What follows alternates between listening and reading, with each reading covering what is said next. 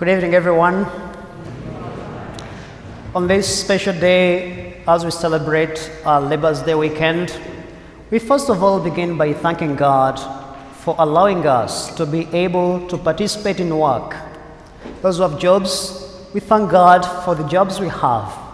Maybe some of the jobs we have, we say, mm, it's not the one I really like. But first thank Him because you have it. And we also pray for those who are not employed, who are looking for work. We pray for the conditions in the workforce, they may always improve. That's why we celebrate God, who is the primary worker. So the readings today are very interesting because they focus on the theme of humility. Being humble is not something very easy because all of us, once in a while, the other arm gets up. Somewhere, somewhere, all of us, can say, Yes, I am very humble until something comes in. You realize, Well, I'm not humble as I thought.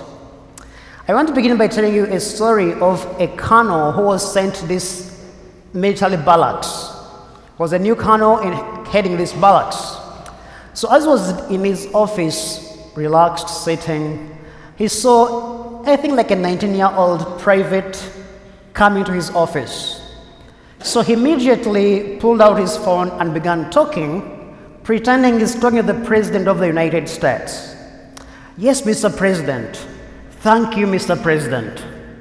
Oh, yeah, I won't disappoint you, Mr. President. He goes on and on and on. He says, Yes, I'll be glad to come and have dinner with your wife, Mr. President. He puts the phone down and says, Yes, Private, what do you want? The Private looks at and says, Colonel, uh, I have been sent.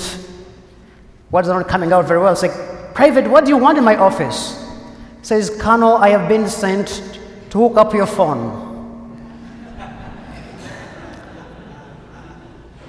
If you are the colonel, you do not need to impress the private. He's already impressed by who you are. So, what about us, human beings, especially us who are loved by God because we are Christians?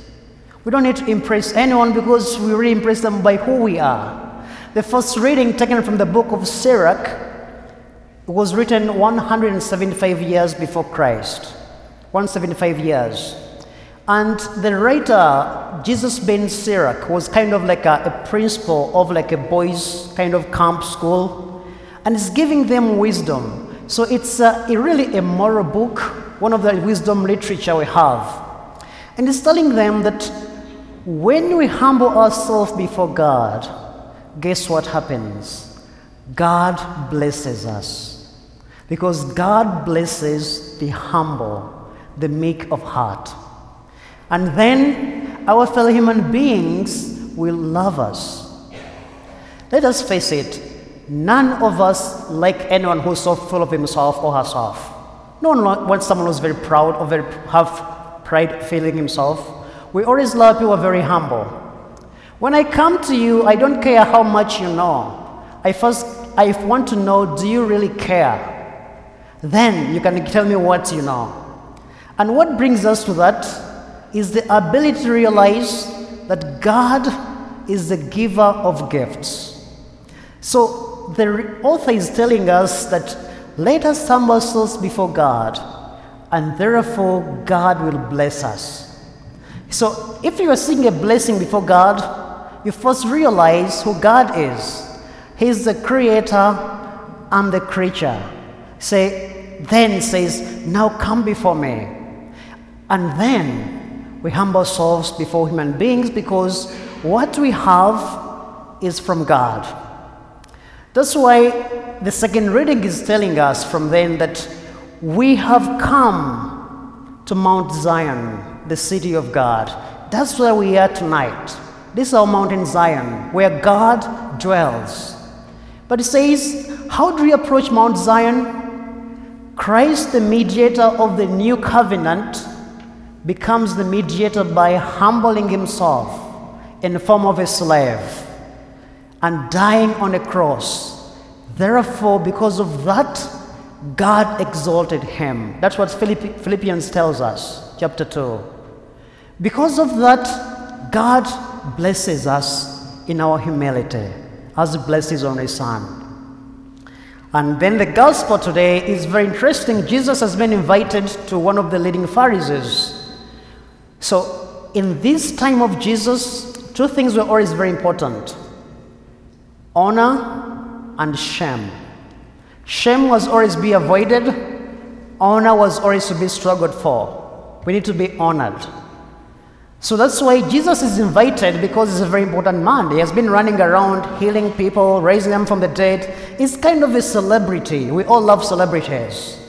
He has the magnet.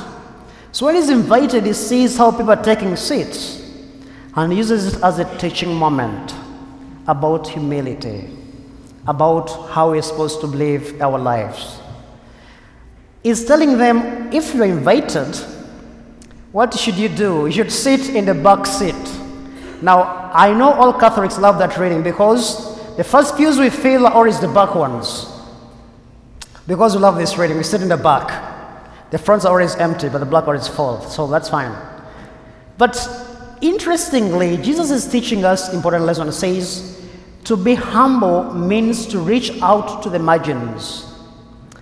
So we ask ourselves today who are the people on the margins in our society? The homeless, the illegal immigrants who are suffering.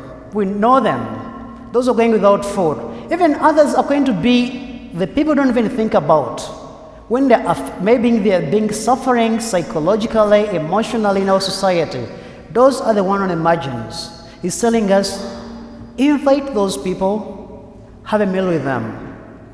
Now, when I was in the south side, St. John de la Salle Parish, it was one cold morning, like Wednesday. I was having my breakfast, then all of a sudden I had someone knocking on the door. I said, That's weird, because all the workers know the code, they just come in.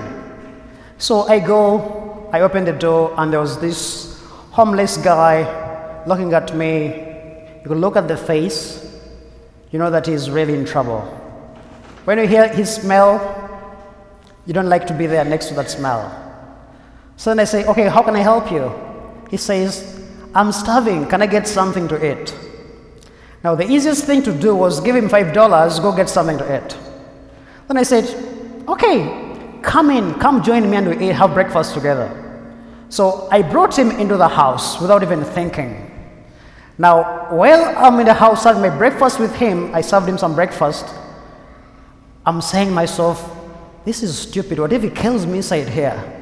Who knows that guy's inside here? You know, I have to be safe. I wasn't thinking. All of a sudden, I look in his eyes and he's crying. I asked him, What's wrong? He said, No one has ever invited me to have a meal.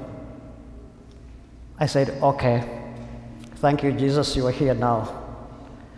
But this simple act of inventing this man, the homeless, have a meal, turned into something I didn't know what was going to happen. He began coming to church every Sunday at 10 a.m. Mass. I said, that, that's how Jesus comes to us. So, you in your life, there are moments that Jesus is giving you to see Him. He says, Can you humble yourself and see me? In your children, in your relatives, those who are sick and suffering, can we humble ourselves and see them? Can we slow down? Our world is so fast. Singers, can you slow down and see what I want you to say? The primary thing to know that if you want to see the humility of God, we first realize that the psychology of humility lies in our ability to know that everything I have is a gift from God.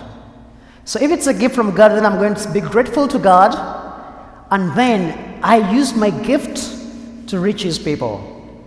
Nothing I have is mine. Every, everything I have is from God and for His people. How am I using that? Because once you know that, you're going to think and see.